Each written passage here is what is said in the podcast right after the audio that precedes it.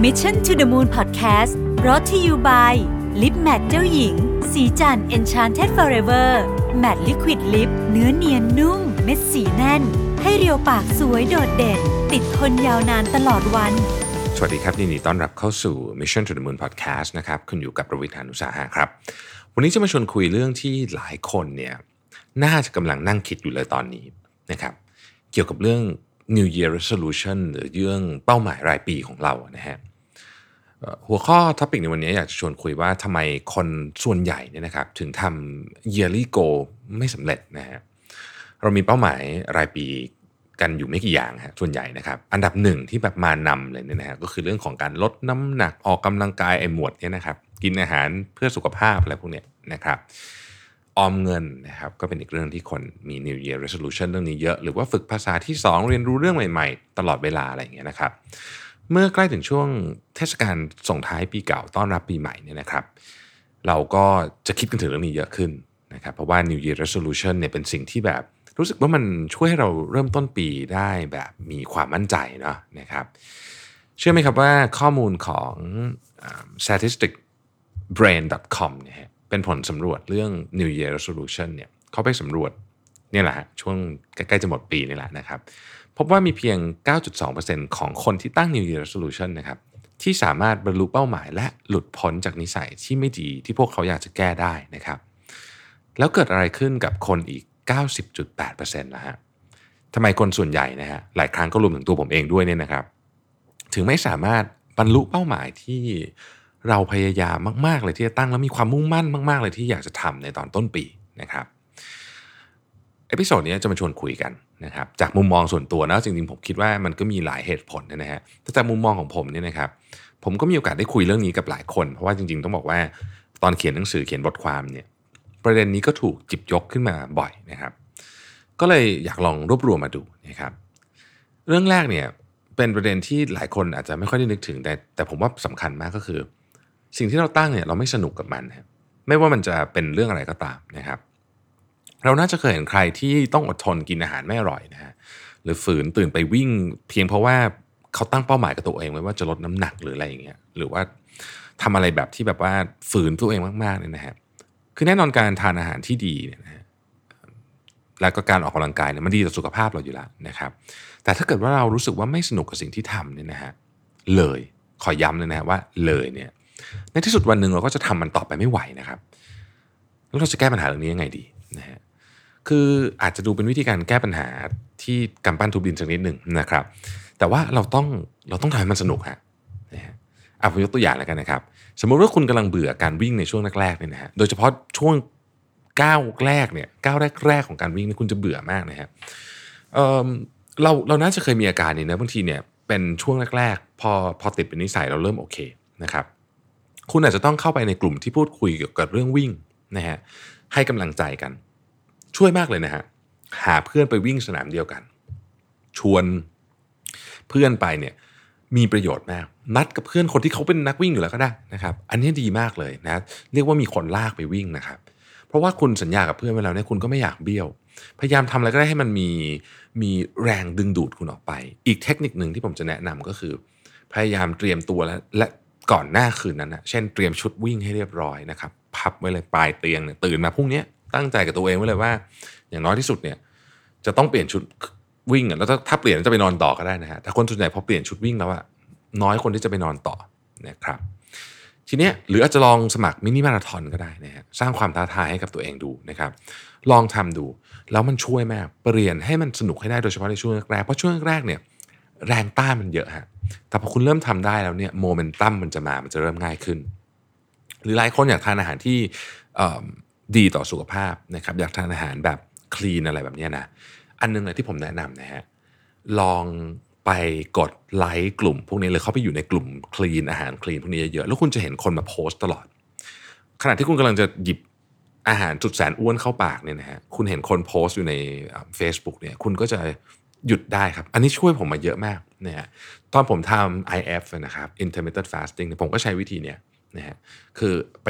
โหอยู่ในกลุ่มพวกนี้อยู่ทุกกลุ่มนะเขามีกลุ่มไหนก็ไปจอยเขาหมด แล้วก็มันก็ขึ้นมาเหมือนกับเป็นการเตือนสติให้เรา อันนี้ก็ก็เป็นอีกอันหนึ่งที่ที่ช่วยได้นะครับ แล้วข้ออีกอันหนึ่งครับเก็บสถิติก็เป็นอันที่ดีนะครับ อย่างการวิ่งเนี่ยการ นั่งสมาธิพวกนี้มันมีอุปกรณ์ในการช่วยเก็บสถิติ คนวิ่งส่วนใหญ่ก็ใส่นาฬิกาอะไรสักอย่างหนึ่งใช่ไหมครับ คุณก็ไปจอยแล้วก็ตั้งหลีกกับเพื่อนนะฮะแข่งกันอะว่างั้นเถอะนะครับ คุณไม่จำเป็นต้องเป็นที่หนึ่งนะฮะแต่ว่าการที่คุณเหมือนกับเฮ้ยเพื่อนเขาวิ่งทุกวันเขามีไอกิโลมาเติมทุกวันเนี่ยคุณก็จะอยากเติมบ้าง มันเป็นธรรมชาติของมนุษย์นะผมว่าเนี้ยช่วยมากๆมันทำให้สนุกขึ้นนะครับมันเหมือนการแข่งขันนะเราจะเห็นว่าฝรั่งเนี่ยเขาจะ พูดคำว่า gamification กันบ่อย แล้วผมก็เห็นเดี๋ยวนี้เราไม่ใช่เฉพาะฝรั่งคนไทยก็ใช้เยอะนะฮะคือการทำให้มันเกม แล้วมันจะสนุกขึ้น เพราะว่าเราเนี่ยโดยโดยโดยพื้นฐานเนี่ยเราชอบอะไรแบบนี้อยู่แล้วนะมนุษย์ส่วนใหญ่ชอบอะไรแบบนี้อยู่แล้วนะครับ เพราะฉะนั้นข้อที่1ครับ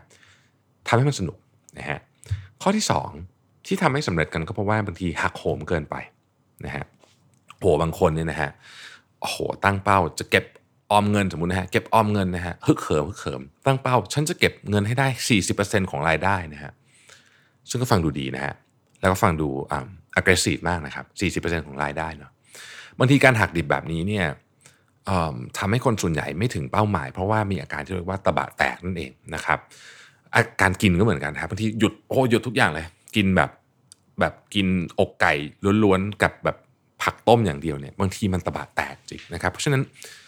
บางทีต้องค่อยๆเป็นค่อยๆไปนะฮะลองเริ่มจากน้อยๆดูก่อนก็ได้ ในความเป็นจริงเนี่ยนะครับอย่างเช่นการเก็บเงินเนี่ยจำนวนไม่ได้สำคัญ คือก็สำคัญแหละ แต่ว่าสิ่งที่สำคัญกว่าจำนวนคือนิสัยของการเก็บเงินที่เราจะสร้างให้ได้อย่างต่อเนื่อง เพราะฉะนั้นถ้าลองแบบหักดิบแล้วไม่ work เนี่ยบางทีลองลองแบบน้อยๆดูก่อนนะครับ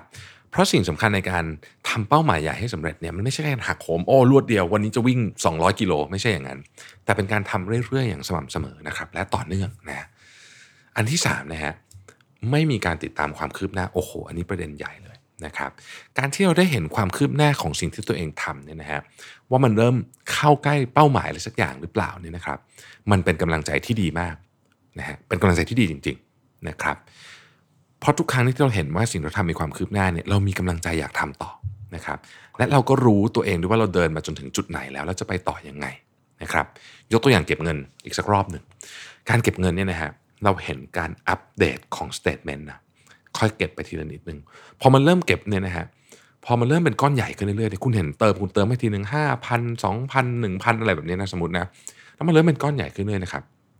ตอนแรกๆมันเป็นหลักหมื่นเนี่ยจะยังแบบ เฉยๆ แต่พอมันเริ่มเป็นหลักแสนเนี่ย คุณจะเริ่มเสียดาย ไอ้ของที่เคยคิดจะอยากซื้อ เอ้ยไม่อยากซื้อละ อยากเก็บเงินต่อ รู้สึกแฮปปี้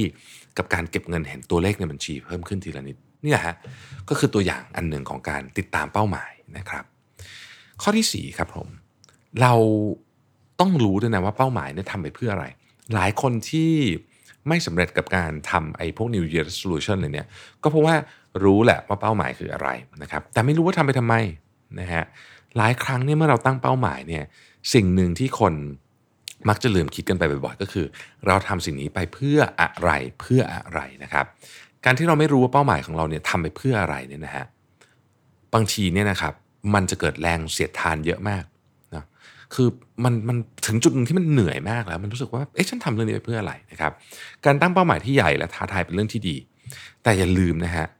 ให้ความสำคัญกับคำถามที่เรียบง่ายที่ว่า เราทำสิ่งนี้ไปเพื่ออะไร หรือความสำคัญของสิ่งนี้คืออะไร เพราะคำตอบของคำถามที่เรียบง่ายเนี่ยครับเป็นตัวหล่อเลี้ยงนะฮะที่สำคัญที่จะทำให้เราก้าวเดินไปถึงจุดมุ่งหมายของเราได้บางทีเป้าหมายเนี่ยไอ้คำว่าวายหรือว่าอะไรเนี่ยไม่ได้เป็นอะไรที่ต้องยิ่งใหญ่แบบโอ้โหแบบจะต้องเปลี่ยนโลกหรืออะไรตลอดนะฮะมันจะเป็นเรื่องเล็ก ๆ ก็ได้นะครับ ยกตัวอย่างเช่น ผมเคยพยายามลดน้ำหนัก ครั้งหนึ่งเพียงเพราะว่าผมอยากจะกลับไปใส่เสื้อตัวหนึ่งได้ เพราะมันเป็นเสื้อที่ผมชอบมาก แล้วเราเคยใส่ได้ เราเคยใส่เสื้อตัวนี้เราถ่ายรูปแล้วดูดี วันหนึ่งเราใส่ไม่ได้เพราะเราอ้วนขึ้น เราอยากกลับไปใส่นะนี่เป็นแบบแรงแบบแรงผลักดันอันใหญ่มากนะครับ ข้อที่ 5 และเป็นข้อที่สำคัญมากคือ ไม่พาตัวเองเข้าไปอยู่ในสภาวะแวดล้อมที่ดีนะครับ ถ้าเราสมมติเราอยากงดเหล้านะฮะ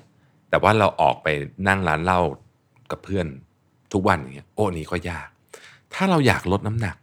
แต่อยู่ในกลุ่มเพื่อนที่กินบุฟเฟ่ทุกเย็นอย่างนี้ก็ยาก หรือถ้าเราอยากลดน้ำหนัก แต่เรายังซื้อขนมเข้ามาในบ้านอย่างเงี้ยก็ยากตู้เย็นนี่เป็นจุดสำคัญมากนะฮะของการเริ่มลดน้ำหนัก คุณต้องออกแบบสภาวะแวดล้อมก็คือตู้เย็นให้ดีนะครับ คือหลายครั้งเนี่ยเวลาเรามีของอ้วนๆเนี่ยตู้เย็นเนี่ยถ้าเราหักห้ามใจไม่กินได้ก็โอเค แต่คุณหักห้ามใจไปตลอดไม่ได้หรอครับวันที่คุณเหนื่อยเหนื่อยโดนเจ้านายดุมากลับมาบ้านทำงานถึงเที่ยงคืนตีหนึ่ง นั่งลงโอ้โหแบบเหนื่อยหิวทุกอย่าง โอ้ตอนนั้นเนี่ยคุกกี้อะไรสารพัดในตู้เย็นที่มีอยู่อะลอยเข้าปากก็ไม่รู้ตัวเลยนะครับ ดังนั้นการสร้างสภาวะแวดล้อมที่เอื้อต่อสิ่งที่เรากำลังอยากจะทำเนี่ยต้องออกแบบมันให้ดีนะครับ ก็เนี่ยมันก็เป็น 5 เรื่องที่ผมรู้สึกว่า เออ ถ้าเราแก้ตรงจุดนี้ได้เนี่ยน่าจะทำให้เรามีโอกาสที่จะถึงเป้าหมายของปีใหม่เนี่ยได้มากขึ้น แต่ไม่ว่าเป้าหมายที่คุณกำลังจะทำนั้นนะครับสำคัญหรือยิ่งใหญ่ขนาดไหนนะครับ สิ่งสำคัญอีกข้อหนึ่งก็คือ อย่าลืมให้ความสำคัญกับเส้นทางระหว่างทางบ้างนะฮะมองดูบ้างว่าเราเจออะไรสวยๆงามๆระหว่างทางบ้างนะครับ มีคนเคยบอกว่า การเดินทางสู่เป้าหมายเนี่ยการเหมือนการปีนขึ้นยอดเขานะนะฮะเรามองเห็นนะว่ายอดเขาอยู่ตรงนี้ แต่เขาไม่ได้หมายความว่าเราจะไม่มีโอกาสที่จะชื่นชมความงาม ระหว่างเส้นทางคือวิวระหว่างทางที่เราปีนขึ้นยอดเขานั้นไปนะครับ เพราะหลายครั้งบทเรียนหรือคุณค่าดีๆ ก็มักจะเกิดขึ้นระหว่างที่เรากำลังเดินทางนี่แหละครับ และสำหรับ EP นี้นะครับ ต้องขอขอบคุณผู้สนับสนุนใจดีอย่างเพลินเพลินบายกรุงศรีกูรูเรื่องเงินเรื่องง่ายอ่านได้เพลินๆนะครับที่กรุงศรี .com เขารวบรวมบทความดีๆ ไว้เยอะมากเกี่ยวกับเรื่องการเงินไลฟ์สไตล์จากผู้เขียนหลากหลายท่าน มาไว้ให้อ่านกันอย่างจุใจนะครับ อย่างเนื้อหาใน EP นี้ของผมเองก็มีเขียนไว้ในกรุงศรี .com เช่นเดียวกันนะครับสำหรับท่านไหนที่สนใจสามารถเข้าไปอ่านบทความดีๆ ได้เลยนะครับ อยู่ในลิงก์ใน description ของ EP นี้นะครับ